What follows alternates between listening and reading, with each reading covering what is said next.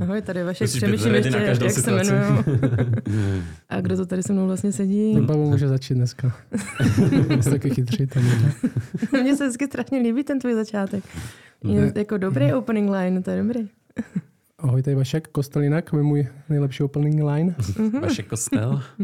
Ahoj, tady Vašek, Babu a Viktor z kostela Jinak. Best opening line, prý. A dneska máme před sebou dvě témata, dvě otázky, jedno větší, jedno trochu menší, a jedno obsáhlejší. Uvidíme to druhý, možná záleží na tom, co si Babu připravila dneska tady poprvé, takže bude nejvíc mluvit. A první otázka se týká... No, to se máš na to těšit. A první otázka se týká hudby. A možná, než začneme, tak se vás zeptám, jaká, jestli posloucháte nějakou muziku, jaká je vaše nejoblíbenější kapela nebo hudba? Viktore, mm-hmm. A, okay. a, jo, já mám v podstatě jednu oblíbenou kapelu, a, kterou poslouchám. A ta se jmenuje Heroes Orchestra. A ta v podstatě přehrává soundtracky z her, jakože v klasickém složení, jako v orchestře, takže na klasický nástroje, a prostě i s, i s chorem a tak. A, takže se sborem teda. a to je v podstatě, je to hodně taková jako mm, podivínská záležitost trošku, ale tohle je to, co nejčastěji poslouchám. No. Většinou, když něco studuju nebo čtu nebo na něčem pracuju, tak si to pustím a, a jako, jako background do pozadí a, a tak. Takže to jsou jako tohle, co v podstatě no, taková ta klasická hudba nebo soundtracky z filmů, z her, to jsou moje nejoblíbenější žánry. Babu? Jo, to bylo hodně na úrovni. Ne, taky se říkám. Já jsem věděla, že se mě sem berete jenom proto, aby se trošku rozbili ten intelektuální pohled na kostel jinak. Ne, Viktor tady má právě ten jako vznešený na úrovni pohled. On je já, já, už, já už míň. Teďka právě potřebuji tebe ještě, aby balans úplně na druhou stranu. Jo, já tady můžu být úplně za trkev, mě to vůbec nevadí. A já, mně přijde, že jako můj hudební vkus se vytvořil a zároveň asi i zakonzervoval zhruba ve 13 až 14 letech. Od té doby poslouchám vlastně to samý. A vždycky se to ubírá spíš rokovým stylem a, a nemám úplně teďka moc prostoru jako na poslouchání hudby. Ale my máme eh, s Josefem, s mým manželem, takovou tradici, že vždycky na Vánoce, k narozeninám, si dáváme prostě CDčka, klasický, oldschoolový, originální CDčka a vždycky jako vzájemně, takže většinou ke každé příležitosti přibudou dvě Mhm. a dáváme si je do auta. Takže my prostě v autě posloucháme CDčka. E, Pro mě ten jako fyzický akt vyndat to CDčko z toho obalu, který tam má ten sešitek s fotkama, s textama písniček a strčit do toho přehrávače, má pro mě mnohem uh, lepší prostě váhu, než tam jenom připojit Spotify z mobilu. A uh, většinou, když řídím sama, tak si v autě pouštím Foo Fightery nebo Nirvánu. Případně občas, když mám náladu na něco jemnějšího, tak Fleetwood Mac um, a potom někdy taky klasiky Rolling Stones, The Doors nebo poslední přírůstek, co jsem kupovala Josefovi na Vánoce, bylo dvoj CDčko Black Sabbath, tak to teďka si pouštíme většinou, když jdeme spolu. A který? Uh, teďka tam mám jako dvoj CDčko Greatest Hits. Tak pro mě to je, mám hodně rád kapelu The Decemberists, uh, takový folkový víc uh, a mám hodně rád takovou dánskou zpěvačku, ona hraje i na piano, hlavně jmenuje se Agnes Obel, byl jsem na ní v Praze, nebo tak se to nevyslovuje dánsky, ono, nevím přesně, jak se to vyslovuje, ale byl jsem na ní v Praze na koncertě a, a mám další jako věci, které se mi líbí, ale uh, takže není to úplně tak na úrovni jak Viktor, ale není to zase tak hrozný babu. Ale když mi bylo 15, tak jsem poslouchal to samé, co babu. Ale já jsem z toho vyrostl už. Takže, i když si to občas poslechnu. Ale máme druhá otázka z nostalgie, takže možná se k tomu vrátíme ještě. Určitě. A je něco nového na kostele? Děje se něco? Já jsem si říkal včera, když jsem přemýšlel, jestli je něco nového na kostele, tak jsem si říkal, že, my, že máme fakt dobrý víno na večeři páně. Tak jo, pak vždycky dopíme na té Bible study. No, pro vzdušňováč to tak prostě projede. Úplně si říká, jako nemáme ho moc, ale je ráno, ale vždycky si říkám, jo, máme docela dobrý víno. Já Jako- nevím, já si dávám juice a ten je hrozný, takže tak tož to je tvoje volba. já vím. Jedna věc ještě, než začneme, tak zajímavý je, co se děje, je, že YouTube nám maže komentáře. Prostě máme komentáře, třeba je 15 komentářů k videu a za 10 minut je tam třeba 8. Aha. nebo sedm.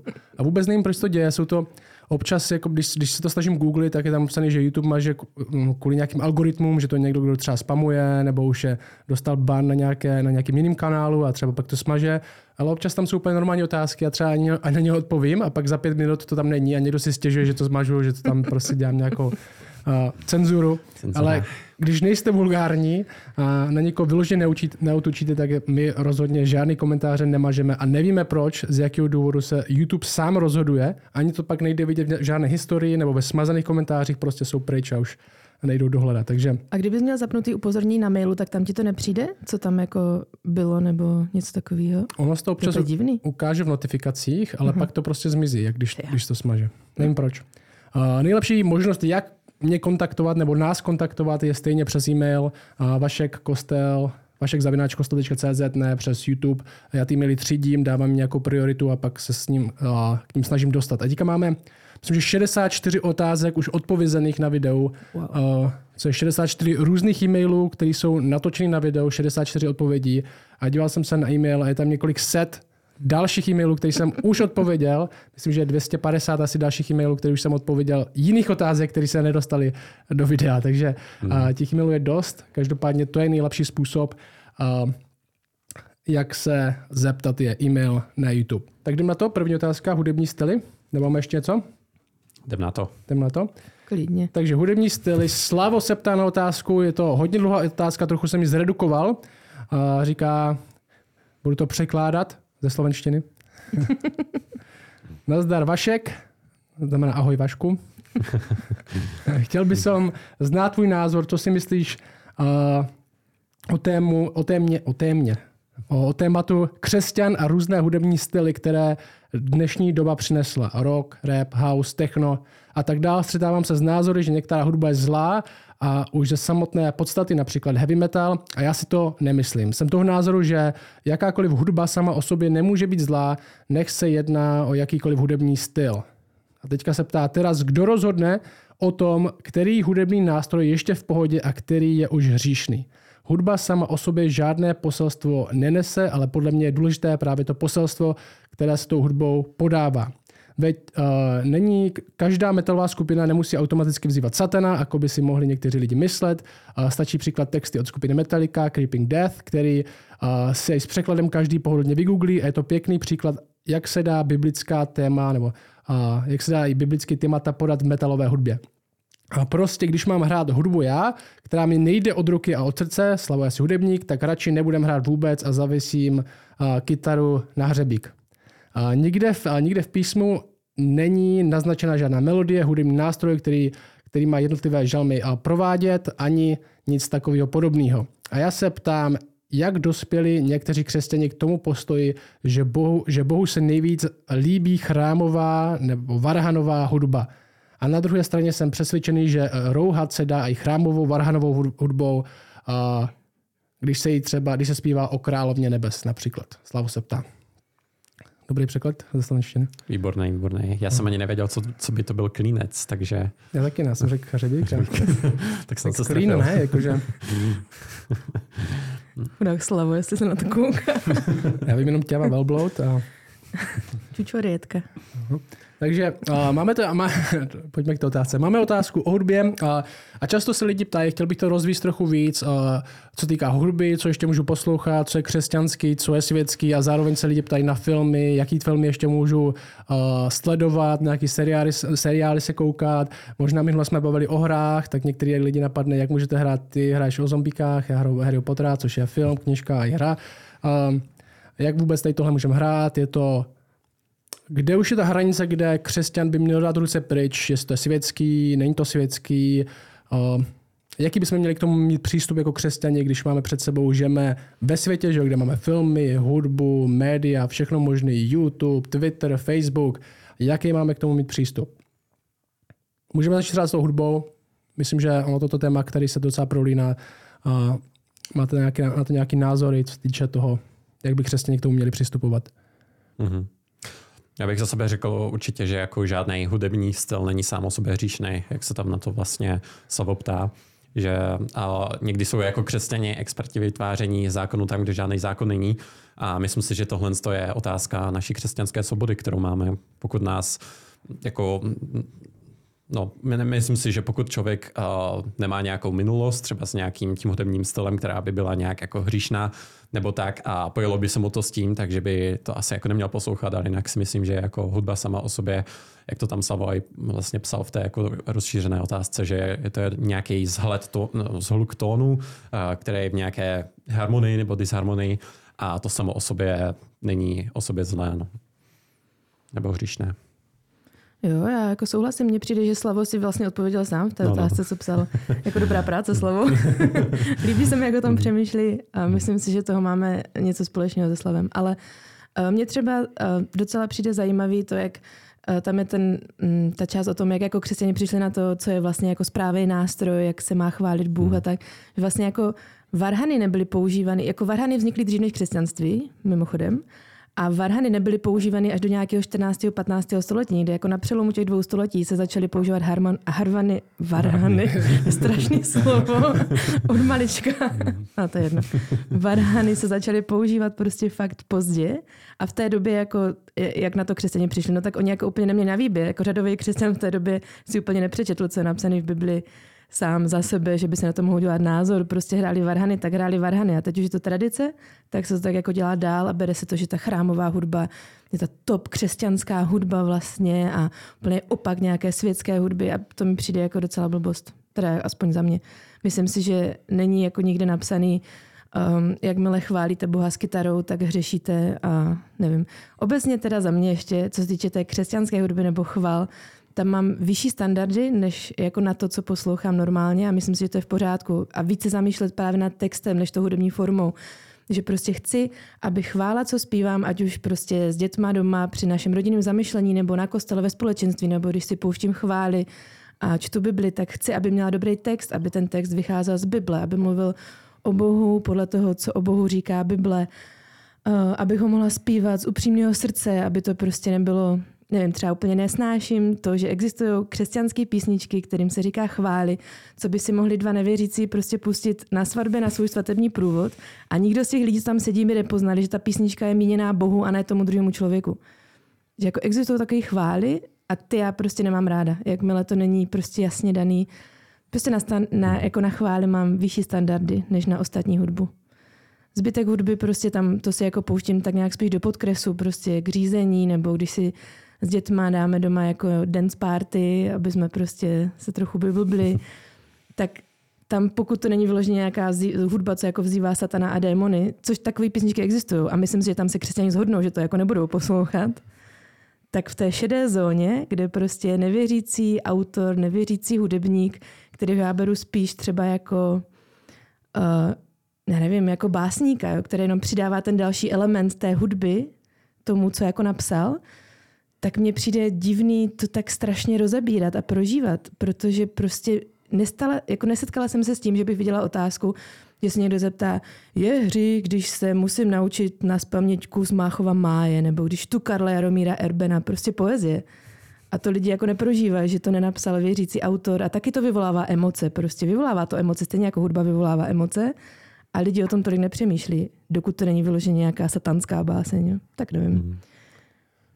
Je zajímavé, že v Novém zákoně nejsou žádné instrukce toho, jaký hudební nástroj bychom měli používat. Že A v Novém zákoně obecně nejsou moc, není žádná jedna pasáž, která by řekla, sejděte se v 9.30, Uh, mějte oznám... Mějte... což pro křesťany znamená 2.45. Uh, mějte oznámení, uh, mějte modlitební zamyšlení. Uh, a nejsou tam žádný když už se konečně sejdeme, nejsou tam žádné instrukce, jaký bychom měli použít nástroj. Což zajímavě některý církve vedlo k tomu, že nepoužívají žádný hudební nástroj. Říkají, a nový zákon mlčí, ten argument, protože nový zákon neříká, a tak bychom neměli používat vlastně vůbec nic. Že? Ten argument je očividně chybný, protože a tomu se říká argument sticha, jen protože Bible něco neříká, neznamená, že to přikazuje. Že protože nemluví o žádném nástroji, který bychom měli používat, tak to znamená, že bychom neměli používat žádný. Stejně jako nemluví o tom, že bychom měli mít kazatelnu, nemluví o tom, že by každý si měl přinést svoji vlastní Bibli, uh, nebo aplikaci na mobilu, že ale stejně to děláme. Nemyslíme si, že na tom je nic pohanského, protože jsem si přinesl svoji vlastní Bibli, jenom protože Bible neříká, že bych si ji měl přinést. Uh, a tak. Každopádně uh, v žalmech, teda tohle je žalm 81.3, tam se píše následující, pozdvihněte zpěv, chopte se tamburíny, líbezné liry a harfy, při novoloní trubte na beraní roh, při úplníku v den našeho svátku, chopte se tamburíny. Naše kapela dělá něco špatně. Očividně tam nástroje jsou, že jo? Ale tak- tamburinu máme doma, to bychom mohli no, použít. Harfu, harfu jsem ještě nikoho neviděl hrát o žádné církvi. Je V pravda. MacArthurově sboru ne, tam mají určitě harfu, ne, tam určitě, mají no. co. ty, ty zbožnější. Ale zajímavé je, co, na co, co jste trochu zmínili, je a, ta tendence v křesťanství, ty jsi říkal, že křesťané jsou vymý, experti na vymýšlení zákonů, které nejsou. A, ta tendence udělat z jednoho stylu ten nejvíc zbožný styl. Že až už jsou ty varhany nebo cokoliv, sako je nejlepší úbor pro kazatele, nejlepší dres pro kazatele. Jestli máš tričko, tak uh, se zaprodala světu, takže musíš mít světský úbor z 50. let, aby to bylo křesťanský. Uh, dneska ve, zb- ve sborech, že jo, v plnozborech, hudba z 90. let s kýčovitým textem je ten standard. Že jo, obklopně svou sladkou blízkostí a tady tyhle texty. Počítačová hra je horší než film, protože všichni mají tendenci dělat ze svého dětství. Když jsem já byl malý, tak jsme ještě prostě chodili ven a děti prostě dneska jsou hrozný a říká to úplně každá generace. Že když byli oni, nebo jak to dělali oni, tak je to lepší, když jsem byl já dítě. A já jsem si vzal sebou, tohle je životopis Jana Balcara, který se narodil 1832, umřel 1888. Je to jeden ze zakladatelů naší církve, církve bratrské, dřív se to jmenovalo jinak. A tam je zajímavá, jedna, jeden největší spor v rané církvi, naší církvi na konci 19. století byl tenhle spor o fotografování. První, a ten nadpis je, a je to výborná knižka, doporučuji koupit. Spor o fotografování, první vážná krize mladé církve. Tam přečtu. Doutnající neschody mezi Hautskem a Balcarem plně vypluly na povrch v roce 1872, kdy došlo k prvnímu vážnému rozkolu mladé církvy, který bývá v literatuře nazýván sporem o fotografování. Členové svobodné evangelické církve kladli velký důraz na život podle biblických principů. Což je dobře, že jo? Již v prosinci 1869 se tak na, na pořad jednání staršostva dostala Hautsková otázka, co všechno se má považovat za modloslužbu nebo za modlářství. Odmítání jakou, jakýkoliv soch a obrazů bylo považováno za samozřejmost. Debatovalo se však o tom, zda k ním patří i fotografie. Přítomní členové staršostva se jednomyslně shodli na tom, že nechat se vyfotografovat je hříchem modlářství. Důvodem bylo i to, že by se nikdo nedal fotografovat vyhublý nebo nemocný. A jedná se tedy o píchu na vlastní osobu. Balcar sám se zřejmě tohoto jednání neúčastnil a v protokolu totiž chybí jeho podpis. A někdy koncem roku 1871 nebo počátkem roku následujícího se Balcar nechal vyfotografovat. Cože? A to byla ta krize církve. A nevíme, zda původně sdílel přesvědčení ostatních starších o hříšnosti fotografování a později změnil názor, nebo se s ostatními v této věci od počátku neschodl.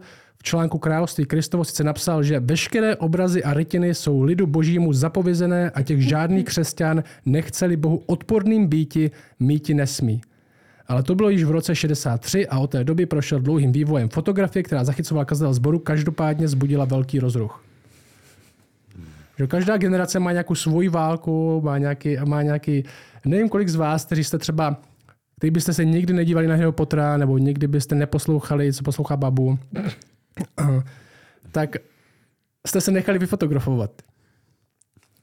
Kolik máte fotku na Facebooku, na profilu, nebo máte mobil, fotíte svoje děti a shodli byste se s Balcarem, že to je hřích modlářství. A v té době to brali vážně, že jo? Podle nich to byla biblická věc, byla to světská věc, bylo to taky něco jako přátelství se světem, chci být pyšný, chci uctívat sám sebe, chci, aby ostatní mě viděli v dobrém světle.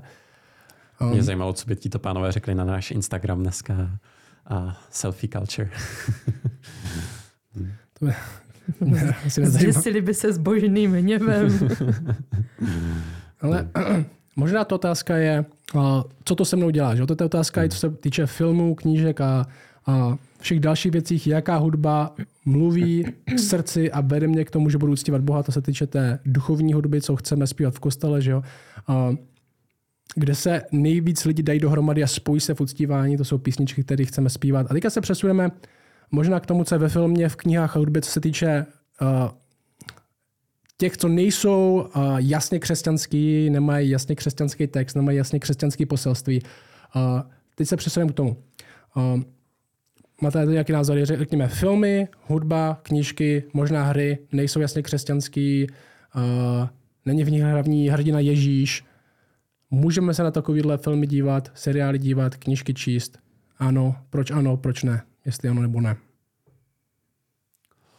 Já bych řekl za sebe, že určitě můžeme, a, protože vlastně jako křesťani věříme, že je tady něco, čemu se říká všeobecná milost, a, že Bůh a, dává jakoby svou, ty střípky své milosti jsou rozprostřený všude kolem nás, ať už to je ve stvoření nebo v lidské kultuře. A myslím si, že právě když buď hrajeme hry, nebo čteme tady tyto knihy, nebo se díváme na filmy, tak vlastně můžeme i tady v těchto věcech, i když jsou nějakým způsobem, řekněme, je v nich spousta zla nebo spousta lží, tak i přesto v nich můžeme najít jako nějaké střipky pravdy, které stojí za to jako v těchto věcech hledat. Myslím si, že kultura je něco, co je prostě v pořádku a myslím si aj, že když křesťané chcou být dobrým svědectvím pro lidi kolem sebe, tak by měli vědět, co lidi sledují a co lidi poslouchají a co se jim honí hlavou protože je důležitý uvědomit si, že každý ten film nebo kniha nebo hra nám vypráví nějaký příběh.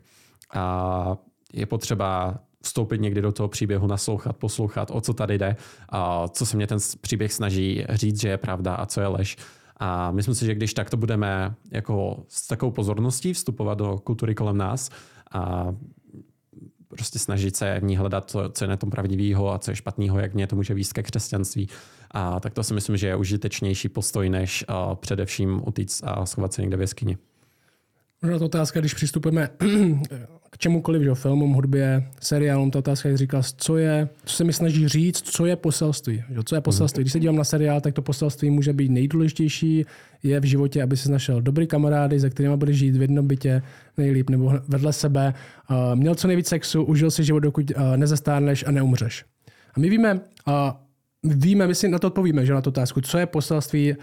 Kdybych měl definovat dobrý život podle tohle seriálu nebo tohle filmu nebo téhle hudby je dvojtečka. Co bych napsal? Romantická komedie, že jo? Ten jeden krásný princ na tebe čeká, nejdřív prostě se budete hádat, ale pak zjistíte, že jste pro sebe stvoření a pak prostě budete žít šťastně až do smrti a život je o tom, aby si na ně počkala nebo našla, našla ho, že jo? Nebo já třeba mám radši horory, i když nesleduju teda nějak často, ale to poselství hororu často je zlo existuje, že zlo existuje a my chceme, aby bylo poražený, bojíme se ho a doufáme, že nás někdo z něho vysvobodí. A teďka, když zjistíme, co je to, to poselství, že jenom protože s tím závěrem nesouhlasíme, život není o tom jenom si najít kamarády, mít co nejvíc sexu prostě a užít si ho, dokud nezestárneme a neumřeme. Jenom protože s tím nesouhlasíme, neznamená, že se na ten seriál nebo film nemůžeme dívat. Znamená, že nebudeme věřit tomu hlavnímu poselství. Že nebudeme věřit tomu hlavnímu poselství. Budeme se na ně dívat, neboli budeme se na ně dívat z rozvahu. Já bych chtěl, aby, když tady k tomu přistupujeme, aby křesťani nebyli úplně, úplně jednodušší diváci. Aby jestli to není přesně podle nějakého verše z Bible, tak se na to dívat nebudu a nic ostatního, co vytvoří někdo, kdo není jasně znovu zrozený křesťan, mi nemá co dát. Ve světě je hodně věcí, které tvoří lidi, kteří nejsou věřící, kteří mají hodnotu. Všichni lidi, ať už jsou věřící nebo ne, jsou stvořeni k božímu obrazu, sami mají tvůrčí nějakou schopnost, mají talent, vytváří hodnoty a můžou to dokonce být i nevěřící a v pořád i v těch jejich dílech, které vytváří, je střípek něčeho, co pro nás může být užitečný, co samo o sobě může mít krásný, co samo může způsobit radost, uh, smutek, uh, že tady tyhle všechny tyhle nálady, Tolkien to byl hodně, hodně známý tím, že čerpal ze všech různých pohanských mýtů, protože říkal, že, že, že svět žije v podstatě jedným příběhem. Že jo? Všechny ty ostatní naše pokusy o to vytvořit uh, svůj vlastní svět nebo svůj příběh jsou do nějaké míry odrazem toho hlavního příběhu, i když velmi pokřiveným, pořád mají v sobě uh, nějakou hodnotu. Jsou některé věci, které musíme odmítnout, že jo? jsou nějaké věci, na které se nemůžeme dívat, aby nás to nevedlo k říchu, aby nás to nevedlo jednat, ale jsou nějaké věci, které s rozmyslem a s rozvahou můžeme sledovat, hlavní poselství odmítnout a, zá, a zároveň, co je na tom dobrýho, ať už je to, ať už je to vtip, ať už je to tragédie, radost, smutek, strach, radost můžeme přijmout a můžeme se z toho radovat a děkovat za to. Co do mě čeká reakce. Um, jo, já jako vlastně souhlasím s tím, co jste řekli. Já bych se neodvažovala nesouhlasit. uh, já s tím souhlasím. Myslím si, že to musí být do velké míry i otázka jako zralosti toho člověka, který k tomu přistupuje. Uh, jednak zralosti i jako biologické, jo, protože prostě faktem je, že do 25 let se nám vyvíjí mozek a všechno, co budeme konzumovat ve velké míře do 25 let, bude mít na náš vývoj a na nás obecně, na náš život větší vliv, než to, co je po 25 letech, že máme utvořený svoje vnitřní hodnoty, už nám tolik nejde o to, co si myslí prostě lidi kolem nás a tak. Um, takže to si myslím, že je jedna věc, uh, jako v tomhle mít nějakou moudrost, ale druhá věc i třeba křesťanská zralost. Uh, já jsem uvěřila v 17 letech. A v té době, kdy jsem uvěřila, jsem sledovala seriál Himim, How I Met Your Mother, já nevím, jak to přesně překládá do češtiny. Um, jsem poznal a... vaši matku, ne? Asi jo. Já jsem to česky neviděla, tak nevím. Ale uh, koukala jsem na ten seriál zrovna. Uvěřila jsem a když jsem byla jako ještě hodně prostě uh, čerstvě křesťanka a pustila jsem si pár dílů, tak jsem na sobě fakt cítila, jako jaký to má na mě vliv, že prostě jsem čerstvě byla zachráněná z nějakého života a tady to mě jako vtahovalo zpátky, že jsem Eh, se u toho cítila, jako že to zase mění můj pohled na, na život, na vztahy, na sex, na spoustu dalších věcí a já jsem nechtěla mít tady ten pohled a vědomě jsem se rozhodla přestat se na ten seriál koukat. A měla jsem prostor mimo vliv tady toho jednoho seriálu zrovna, protože ostatní na mě takový vliv neměli, eh, Měla jsem prostor růst ve víře, růst, eh, budovat si nějaký rozumný základy toho, na čem stavím svoje životní postoje a to, jak chci víc svůj život. A vlastně po pár letech jsem se mohla strašně s velkou svobodou se k tomu vrátit. Ten seriál jsem dokoukala a vůbec to za to nestálo. Byla to úplně ztráta času. Ale uh, vůbec jako mělo to pro mě význam v tom, že jsem měla tu svobodu, potom ten čas odpočinkový si vybrat, trávit i s tímhle seriálem a dokoukat a už to na mě nemělo vlastně vůbec vliv. A znám spoustu lidí, co to takhle měli, že když uvěřili, tak se museli vzdát něčeho na nějakou dobu. Uh, museli si ujasnit svůj postoj k tomu, ať už to byla já nevím, móda, oblečení, uh, hudba, seriál, něco, co prostě mělo velký vliv na jejich život a potom za nějaký čas se k tomu mohli s velkou svobodou vrátit, anebo třeba s velkou svobodou nevrátit. Ale už to nebylo hmm. něco, co určuje život. Že myslím, že tam je mm, potřeba mm, přemýšlet o té zralosti člověka, který, o tom, který k tomu přistupuje prostě. Možná by ta otázka byla, vede mě to nějakým způsobem jednat nebo měnit něco na mém životě? No. Že třeba tady tyhle filmy, jak říkáš, třeba tady tenhle seriál, nebo zvlášť třeba romantické filmy, které nám slibují něco, jsou daleko horší než filmy třeba ten Harry Potter. Že jo? Když my můžeme číst Harry Pottera, a lidi s tím mají největší problém, protože tam čarodejnictví, že jo, to je prostě Biblii, uh, nesmíš čarovat. Uh, čarodejnictví ve starém zákoně, že to je prostě velký ne. A lidi se bojí toho čarodejnictví, ale otázka je, Opravdu, když sleduješ toho Harry Pottera, tak ti to vede k čarodejnictví? Bude to znamenat, že máš ve sklepě kotlík a budeš tam vytvářet mnoholičný lektvár, nebo... Uh... Já si myslím, že někdy ve 12 letech jsem zkusila na gauči jako akci ovladat. Rychle jsem zjistila, že to nefunguje. Nefunguje. Uh, očividně Harry, že Harry Potter trochu hraje na naše ego, slibuje nám nějaké věci. My chceme být jako Harry Potter, chceme dostat dopis Bradavic, chceme být zvláštní, chceme být důležití, možná uh, a to hraje možná trochu na naše ego tady tímhle způsobem. Zároveň a těch motivů v Harry Potterovi víc, že jo? třeba například smrt není konec, je tam velmi silný hmm. motiv, smrt není konec. Láska vítězí nad smrtí, mi přijde, že je hrozně velký. Jako... Láska vítězí nad smrtí v poslední, v poslední knize. Máme touhu, aby zlo bylo poraženo, že jo? tam hmm. je tam jasně, že něco je zlo a něco je dobro, jsou tam hodnoty, svět, který Možná další věc, která tam je, je, že svět, který vidíme, možná není všechno, touha po něčem, touha po kouzlu, po, to, po něčem víc než uh, normálním světě, který nás obklopuje. Přece ta možná naše lidská uh, přirozenost, jak jsme stvoření, kde toužíme po něčem víc, než jen můžeme najít v tom, co vidíme, je tam docela silně uh, zachycená. Tyhle věci můžeme vyzdvihnout, zvlášť když to čteme s malým mhm. dítětem, uh, nebo když to čteme s člověkem, tak se můžeme ptát na tyhle věci. Můžeme, že když já čtu s Aničkou letopisy Narnie, což je víc křesťanský, ale zároveň to křesťanství je tam trochu schovaný. A jsou tam různé věci, že tam tančí prostě fauni a driády a stromy tam chodí a je to silně taky ovlivněný různou mytologií a tak. A, a já si u toho ptám na otázky. A co si myslíš o tomhle? A kdyby to bylo a, a Aslan tam je jako lev, který je jakoby Ježíš, ale je tam v jiném světě a co si myslíš o něm a jak, jak jednal, nebo o těch dětech a, a provádíme to nějako, nějakým rozhovorem.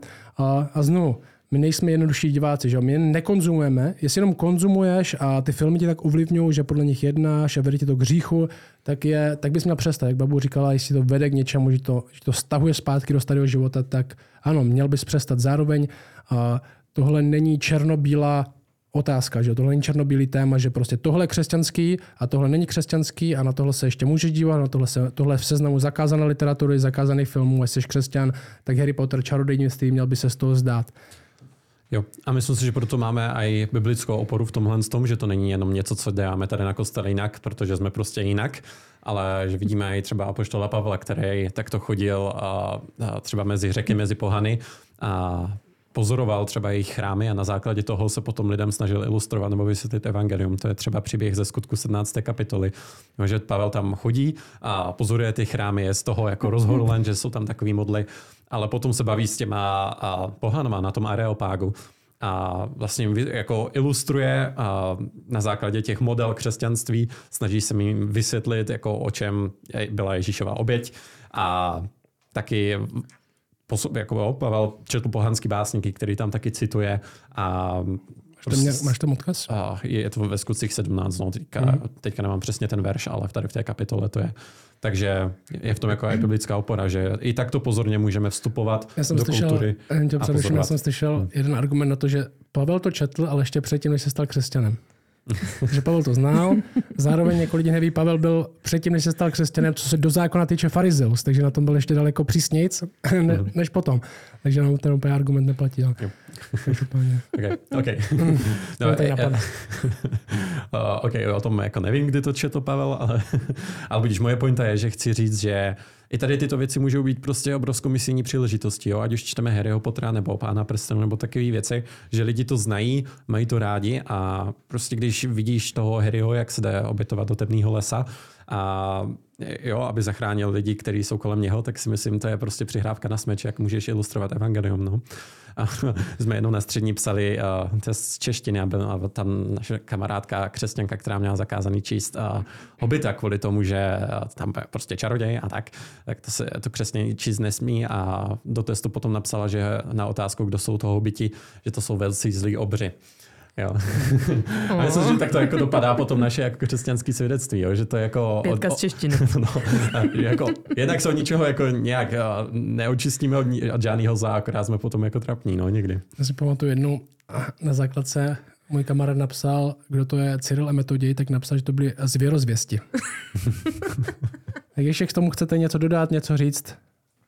Mně třeba přijde zajímavý, ještě k tomu Harrymu Potterovi, že uh, prostě můžeme se třeba podívat na to, co ten autor sám říká o tom svém díle. A J.K. Rowlingová sama mluvila o tom, že jedna, která sama už od začátku říkala, že tam eh, cíleně vytváří paralely s křesťanstvím, eh, což ji křesťani nevěřili, dokud ne, nevyšel poslední díl. A ona to nechtěla říct úplně dopředu, protože nechtěla, aby lidi věděli, jak to dopadne.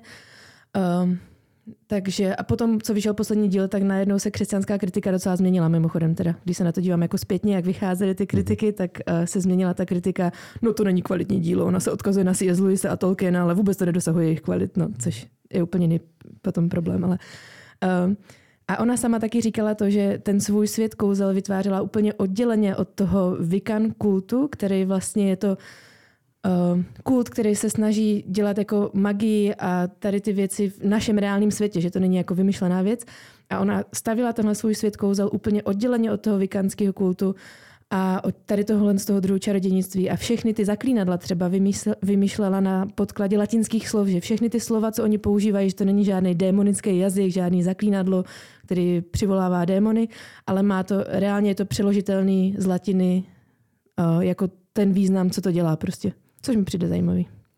A právě tady tyhle motivy, jak říkáš, že prostě uh, láska vítězí nad tím zlem a všechny tady tyhle věci. Když se s někým bavíme, tak proč nás to, proč, naš, proč to mluví tak moc k našemu srdci, že jo? Mm. je to, že prostě odvážný lev, nebeský lev, že ten český překlad nebel vír toho Gryffindoru, který uh, vyhrává nad tím uh, ulistným hadem prostě nakonec. Protože ve Zmiozelu jsou všichni strašně zlí. jo, jo. Já tam patřím podle toho. Ne, já patřím do toho jiného. Toho rozpáru patřím. A, každopádně, ale otázka, co mě napadla, je, jak je to jiný než yoga třeba, jo? Jogu jsme tady zhanili docela. A... jsem se na to koukala a říkala jsem si, fakt, ty brdě. Ne, nejsme fanoušci jogy. A jak je to jiný než yoga, Viktore? Vím, že na tu otázku nejsi připravený, ale... Je to fikce. to bych řekl, že v tom to je jiný, jako, protože hmm. yoga je reálná záležitost a je tam jako reálná práce s nějakýma duchovníma silama, s nějakou jogínskou moudrostí, jak jsme se o tom bavili minule. Ale Harry Potter to prostě Rowlingová jednoho dne večera sedla ke krbu a vymyslela něco a něco prostě napsala jako fantazii. A nemá to s čarodějnictvím, jak ho známe třeba z Bible, nebo prostě z reálného světa nic společného. Je to něco vymyšleného, něco, co reálně neexistuje a myslím si, že žádný jako normální lidi by je ani jako nenapadlo snažit se jako dělat nějaký čarování jako na základě Harryho Pottera. Nevím teda, jestli se vám to někdy stalo, znovu ještě teda nikdo nepřišel a nesnažil se mě jako zaklít experiarmem nebo něčím takovým, jo, ale... Můžeme to vyzkoušet. Můžeme to zkusit, no. Já, ale prostě, Já odzbrojuju no. úplně jinými způsoby. Je to fantazie, je to jiný... jo. a já bych tomu řekl ještě, kdyby třeba že ten, ten, co je ten, ten, co je ten z přislíbení, co mi to slibuje, co je to poselství, kdyby mi Harry Potter sliboval, že když ho budu číst, tak to je ta technika, jak se spojit s magí, reálnou magí, která je kolem mě a tak docílit klidu nebo tak to odpoví na všechny moje problémy, když to budu číst, studovat, meditovat nad tím a tak se spojím s tou magií, která je všude kolem mě, bezskutečnou a, a já tomu uvěřím a tam budu hledat klid, tam budu hledat prostě tu radost. Tak, tak bych řekl, tohle bychom měli odmítnout, že tohle, hmm. tomu bychom se neměli hlásit, ale tohle není slib Harry Pottera, že tohle není slib té autorky, která ho napsala, tohle je úplně něco jiného než třeba yoga nebo další tyhle věci, které vyložně slibují, že když tohle budeš dělat, tak najdeš odpověď na svou fyzickou bolest, duchovní bolest, sjednotíš se s něčím, s nějakým univerzem nebo jednotou, která sílou, která je kolem tebe. To tai chi, že je podobný. Mm. Jdem na další otázku, smysl. nebo ještě něco tady k tomu? Jdem na další? Můžeme jít dál. Takže můžete se dívat na Harry Pottera a nejsme proti tomu, ale buďte rozumní diváci, sledujte to s rozvahou a buďte si vědomí, kam vás sledování, poslouchání, hraní ve skutečnosti vede v reálném životě, jestli vás to odvádí od Krista nebo ne. Jestli ano, dejte ruce pryč, není problém pro nás ničeho se zdát, pro to, aby jsme měli Krista, že useknout pravou ruku, vypíchnout oko, cokoliv, co se, čeho se musíme zdát, co nás odvádí od Krista, aby jsme se měli vzdát, ale zároveň, co nás vede k radosti, co nás vede možná k hlubšímu porozumění toho, jak Bůh stvořil svět, a i možná k tomu k lásce toho, co Bůh stvořil. Stvořil humor, že stvořil, že stvořil emoce, že o to můžeme, za to můžeme děkovat i skrze, když to jde skrze lidi, kteří nejsou nutně křesťani. Mm-hmm. Tak jdeme na druhou otázku. A to je následující. O, o tuhle otázku bych poprosil babu, aby ji přečetla, protože už není potřeba mé expertízy a překladu ze slovenštiny. No, protože ten bych já měla o tolik horší. Můžeš. Ahoj Vašku, moc moc díky za vaše Q&A, které děláte. Je to skvělý a super nám pomocný. Chtěl bych se zeptat na něco, na co nikde nemůžu najít odpovědi v křesťanských kruzích a tím je problém melancholie a nostalgie. Mám to v rodině a osobně s tím hrozně bojuju, protože ať se mám krásně a jsem mega vděčný za všechno, co mám, musím pořád čumět zpátky dozadu do minulosti na to, co bylo, jak to bylo skvělé, nedokážu žít naplno v přítomnosti. A v tom je ten paradox, který nechápu, protože se mám úžasně, jsem spokojený v životě, mám všechno, co potřebuju, ale denodenně, denodenně přemýšlím v nostalgii nad tím, co bylo. Trochu to asi souvisí s jedním obdobím, kdy jsem byl zamilovaný, na to taky vzpomínám, ale nechci, protože teď jsem ve vztahu s jinou holčinou, která je úžasná, pro mě je perfektní na rozdíl od té předtím, do které jsem byl bez rozumu nabouchlej. Teď to už není ta mega zamilovanost, což je, co byla, co žila dobře, ta nostalgie ale nezahrnuje jen tohle období. Je mi jasné, že v Bibli se říká, abychom nemysleli na věci minulé, že tvoří věci nové, ale to úplně tak nepomáhá. Chápu, že člověk asi musí jít mnohem hlouběji, takže nevím, jestli budeš schopný na tohle odpovědět, ale kdybys možná mohl načít jen trochu tu otázku melancholie a nostalgie a ne přílišné vzpomínání na staré dobré časy, tak bych byl moc rád. Díky moc. Bez jména. Uh, babu čte hezky, že? To si budeme používat pro čtení. Uh, ta, otázka, ta otázka je, jak nehledět zpět do minulosti, že jsem mu něco přišel, že jsem něco propásnul, že jsem něco neudělal, že uh, možná ta, ta otázka je, jestli je to tak, jak to mělo být, jestli jsem to schrnul nějak jako podobně, jestli jsem si vzal toho správného nebo tu správnou, co když jsem si měl vzít toho, do který jsem byl zamilovaný předtím. Uh, řekl bych, to je ta asi ta hlavní otázka. Mm-hmm. Co myslíš? O, taky jsem to tak pochopil. Já jsem to jakoby pochopil tak, že kolikrát v životě máme jakoby pocit, že nám něco uniká a kvůli tomu, tomu pocitu buď hledíme do minulosti a snažíme se hledat ty staré, dobré, zlaté časy, anebo se naopak díváme do budoucnosti, furt čekáme na to, až se nějak změní naše situace, až to bude dobrý. Ale myslím si, že tohle je pocit, který každý známe. Ta melancholie, nostalgie, světobol, když máme pocit, že nám něco uniká. A to světobol? Něco... Aha, to je, to, to je slovo bol? No, to je, to je krásné slovo. Moc krásné. No, nenech se, Ale, nenech se Říká se světabol? Nebo, nebo světabol možná, no. no. To Já to nechci kritizovat. To brouk, já teďka nedělám češtinářskou korekturu. Já jsem nechtěl, já jsem to nechtěl to skákat. To zní nějaký brouk hardobec. jo, a, takže myslím si, že tohle je úplně normální, že každý máme nějakou takovou touhu. Tak než k tomu řeknu něco hlubšího, tak můžete. Něco zásadnějšího. No, no, no že slovo nostalgie, jo? je složené ze slov nostos a algos. Hmm. Ře, řečtina, tady, jestli, jestli páni kazatelé tomu rozumí vůbec. Takže mi to zajímá, no. že tam je to slovo algos, jako ta bolest. Bolest a domov, ne? No, jako touha podo- vrátit se domů, to hmm. nostos, a algos jako bolest. To přijde docela zajímavý. Hmm. Máme proto, o, máme proto slovo v češtině nějaký? Nostalgie. Já nevím. No proto stesk po domově. Že ten, hmm. o, angličtině proto je slovo, ne? Jak se to jmenuje? Jak se tomu říká? Ty Němčině je krásné slovo, Heimzucht. a myslím si, a slyšel jsem to i angličany někdy jako používat, ale je to právě jako tato... Heim co? Heimzucht. Heimzucht. Okay. tak když budete mít Heimzucht, tak co s tím můžete dělat, babu? Ještě tady máme babu, protože v nás, to je prostě ten Harry Potter, že ty střípky prostě toho našeho humoru, který existují hluboko v nás, tak prostě vyplývají na povrch. Já z vás tady musím vytáhnout. Je to těžký úkol. Uh, mně to přišlo jako strašně zajímavá otázka a docela mě to zarazilo, protože jsem se s tím nikdy nesetkala a vůbec k tomu nemám tendenci. Jsem naopak jako možná až moc sentimentální. Mám tendenci zapomínat na spoustu věcí. A myslím si, že je to docela jako, že minulost je skvělý místo, uh, kde čerpat uh, třeba vděčnost, jo? protože můžeme čerpat vděčnost za to, co Bůh udělal v naší minulosti a ta vděčnost nás provází tím, co prožíváme teďka. Ale myslím si, že je to zároveň hodně nebezpečný místo k žití. Jakože se trvávat v minulosti a pořád jenom uh, po ní jako toužit, aby to bylo zpátky, že to je hodně nebezpečný. Um, tam prostě to, co se stalo, tak to se stalo. To Bůh udělal v našich životech a uh, já nevím, mně mi prostě přijde úplně zvláštní, že se k tomu někdo má tendenci v tom tak žít a já to vůbec nechci zhazovat, protože vím, že lidi bojují ze spoustou věcí, které já vůbec neznám, jo, kterým já nerozumím, protože mám úplně jiný život. Ale Třeba to... tahle otázka, jako, jakoby, a mimochodem napadlo mě to being homesick, že se říká anglicky. Mm-hmm. Ta homesickness, ta bolest toho po domově, mm-hmm. je, to je to anglické slovo. Ale každopádně tahle otázka přišla několikrát. Tahle otázka třeba někdo byl zamilovaný a třeba velmi silně do nějaké osoby, vzal si, vzal si někoho jiného, to neznamená, že do, do, to, do toho, koho si vzal nebo kterou si vzal, není zamilovaný a není to, jak říká třeba tady, tady je anonym, a výborný fit pro něj. A, ale zároveň si říká, co kdyby, co by se stalo, kdybych šel jinou cestou, co kdyby, a patlá se, že jo, v té minulosti se říkala, že žít v minulosti uh, je, může být bolestivý, může být špatný. Já bych možná řekl, minulost může být zajímavá k tomu, aby jsme ji čas od času navštívili, ale velmi nebezpečná, aby jsme v ní žili. Mm-hmm. Že ta minulost, jak říkáš, když ji navštívíme, já, já mám doma kupu starých denníků, kde si píšu různé věci a občas od času, si otevřu, tak si řeknu, ty jsem blbec, ty, jaký jsem byl. Ale je tam taky plno modliteb, který jsem se třeba modlil za kostelinak nebo za věci a který jsem absolutně zapomněl, že jsem je modlil.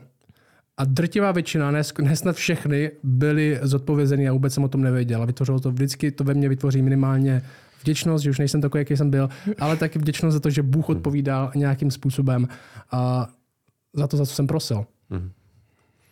A jinak i tady na toto téma a bych určitě doporučoval esej od C.S. Lewise, to je ten pán, co napsal Narny. A ta esej se jmenuje Břímě slávy, dá se to najít v knize Připítek zkušeného ďábla, když jsme dneska o té černé magie. Weight of, Glory, anglicky? Weight of Glory. A je to z velké části právě o tady těchto pocitech, o té melancholii, o nostalgii, o tom, že nám to něco, uh, o tom, že nám něco uniká. A já bych chtěl přečíst možná kousek z toho, a že tam C.S. Lewis právě popisuje to, jak se častokrát díváme na minulost. Můžu přečíst krátký úryvek? Můžete námitky. A je to trošku pravený, ale Lewis tam v podstatě píše tohle. Kdyby jsme se vrátili k těm okamžikům v minulosti, nenašli bychom tu věc samotnou, ale jen její připomínku. To, co jsme si zapamatovali, by se ukázalo jen jako rozpomínání. Knihy nebo hudba, o nich jsme se domnívali, že jsou nositeli krásy, nás zradí, když jim příliš důvěřujeme. Krása nebyla v nich, ona jim jen prošla a to, co z ní vzešlo, byla touha. Tyto věci, krása, vzpomínka na naši minulost, jsou dobrými příklady toho, co si v skutku přejeme, ale jestliže je milně zaměníme za věc samu, projeví se jako němé idoly, lámající srdce svých ctitelů. Protože oni totiž nejsou samou podstatou, jsou jen vůní květiny, kterou jsme nenašli. Jsou jen ozvenou melodie, kterou jsme neuslyšeli a novinkami ze země, kterou jsme dosud nikdy nenaštívili. Mně se tady tento citát uh, jako strašně líbí, protože to vlastně ukazuje, že když uh, jsme třeba zamilovaní nebo vidíme nějakou krásnou věc, nějaký západ slunka nebo krásný film, nebo se nás něco dotkne, takže v nás ty, ty, tyto věci probudí nějakou touhu. Jo? To je ta vůně květiny, kterou jsme nenašli a že ta touha se neupíná k tomu předmětu samotnému, ať už to je hudba nebo ten zamilovaný člověk, ale ty věci nám v podstatě chcou ukázat, že je tady něco víc, že tento svět není všechno a že ta touha, kterou zdánlivě nemůže jako uspokojit nic, co v životě máme, nás chce víc blíž k Bohu. Ukazuje nám to na něj a Luis o tom taky mluví, o tom, že to je vlastně že to jsou naše takové možná vzpomínky na ráj, že jako člověk, když byl stvořen, tak měl to dokonalé, úžasné společenství s Bohem, ale když byl vyhnán z ráje, tak tohle to ztratil. A v lidech to podle Luise se nějak zůstalo a tady tato touha, melancholie, nostalgie může být právě ta touha po domově, který jsme původně měli s Bohem. A my se do něho vracíme, že jo? Přesně. Jako my prostě, jakože bychom se měli možná víc nechat formovat tím, kam jdeme, než tím, jako z čeho vlastně, co už se stalo do nějaké míry. Na mě přijde, že totiž je to hodně v tom, že tou nostalgií, tou touhou po těch věcech minulých, že tím dost vlastně jako kritizujeme Boha za to, co máme teď. Nebo mně to tak aspoň přijde, že to může být takový postoj prostě jako měla jsem takový tady ten krásný svobodný život na vysoké a byla to strašná pohoda a teď tady mám prostě to manžela a dvě dětská, je to náročný, proč nemůžu mít opět tu svobodu, co jsem měla, že to je taková kritika toho, co teď mám v životě a plus, plus máme velmi často romantickou představu, jak to bylo. No že? a to taky, My no. idealizujeme, že jsme, prostě. já jsem si, na, já jsem, uh, že to většinou není úplně tak, jak si, jak si pamatujeme. že to nebylo tak, že jsme se měli tak šťastně, byli jsme úplně, že neměli jsme žádný peníze hlavně. Uh, já jsem si, uh, tohle Exodus 16, kdy Izrael byl vyveden že, z Egypta z otroctví, kde tam prostě uh, dělali cihly, cihly, cihly, cihly za, za cihlou, neměli ani den odpočinutí. A v Exodu 16 se píše, a celá pospolitost synu Izraele reptala v pustině proti Mojžíšovi a proti Áronovi. Synové Izraele jim říkali, kež bychom zemřeli hospodinovou rukou v egyptské zemi, když jsme se dávali na, na hrnci masa a jídali jsme chléb do sytosti, protože jste nás vyvedli do této pustiny, abyste celé toto schromáždění nechali zemřít hlady.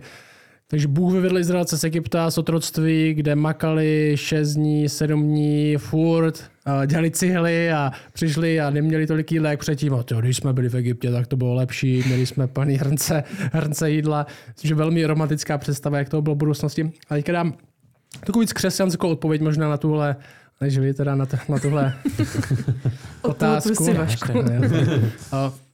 ten novozákonní možná standard, nebo k čemu nás vede nový zákon, je, že ten náš pohled že je upřený ke Kristu.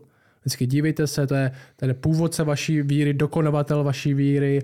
Můj primární smysl v životě je Kristus, ať už jsem udělal jak, jakýkoliv chyby, ať už jsem měl jakoukoliv minulost, jakýkoliv špatný rozhodnutí, který jsem udělal, nebo jakýkoliv rozhodnutí obecně, který jsem udělal, tak nehledím k němu, ke své minulosti nutně, ale hledím k němu. Kolským 3.2 říká, Myslete na to, co je nahoře, ne na to, co je na zemi, neboť jste zemřeli a váš život je ukryt s Kristem v Bohu. A když se ukáže Kristus, váš život, tehdy i vy se s ním ukážete ve slávě.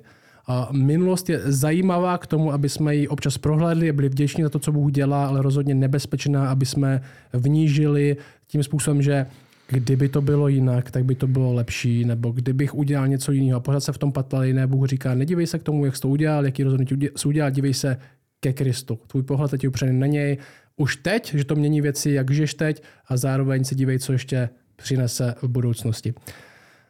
Taky bych tomu řekl, no, že ty touhy jako nostalgie a tak nemusí být sami o sobě špatné a můžeme jako klidně i pohlednout do té minulosti, ale důležité je, co s tím uděláme dál. Jestli to necháme, aby nás tady tyto touhy nasměrovaly k Bohu, nebo je necháme jenom, aby nás směřovali k tomu, co bylo, nebo k tady k těmto jako pozemským věcem.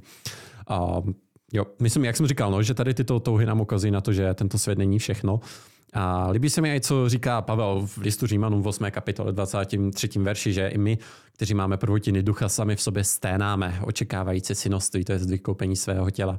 Myslím si, že jako to sténání, jo, že řecky to je, myslím, agonizomaj, nebo jak, a že můžeme tady cítit jakoby nějakou tu bolest. Agonii. Agonii, agonii, která nám ukazuje, že to nejlepší teprve ještě přijde. A to je to, k čemu musíme ty naše touhy upnout k Ježíši. A to, že v něm je to, po čem toužíme. Mně se líbí, tady na kostele zpíváme jednu takovou písničku a tam se v poslední sloce, verši, píše tohle, nebo zpívá tohle, zpíváme veškerá krása, kterou země hlásá, stín je v nebeské říši. Žádný však v nebi krásnější není nad tebe, můj Ježíši. Jsem někdy taky poetický. Ale Zpíváme to mě... dobrý chvály na kostele. A mně se tohle strašně líbí, jo, protože vlastně všechno to, co tady, veškerá krása, která je na zemi, tak nám má jenom ukázat na to, na tu Ježíšovu krásu a že ani nikdo v nebi není krásnější než Ježíš, že všechny tyto touhy nás nakonec směřují, že to nejlepší, nejkrásnější, nejdokonalejší, co můžeme mít, tak je nakonec v Ježíši a jenom v něm samotném. Jo, no. To byl dobrý konec, ale mám ještě věci, které jsem si napsal, takže... Já jsem to no. taky chtěl tím Řekni to ještě jednou potom.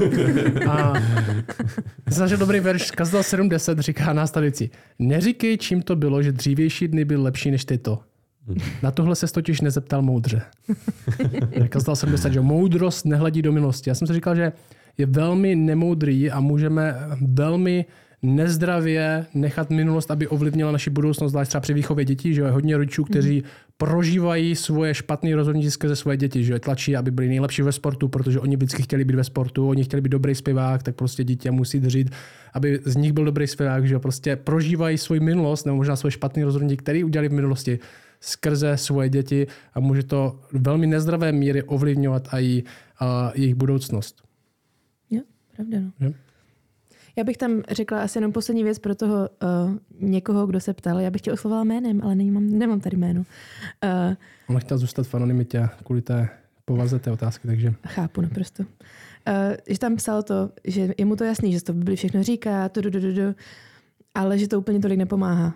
Já bych doporučila pokání uh, a fakt se nad tím zamyslet, z čeho to vychází v mém životě, a učit se měnit svoje myšlenkové pochody, zastavovat se v myšlenkách, když se začnu ztrácet v nostalgii, v minulosti, nebo vlastně úplně v čemkoliv, v lítosti nad něčím. Když se začnu ztrácet v tom, tak se zastavit a vracet se k tomu, co vím, že je pravda, co vím, kam mám směřovat, o čem mám přemýšlet, eh, na co se mám upínat, vracet se k Bohu, činit pokání z tady těch věcí.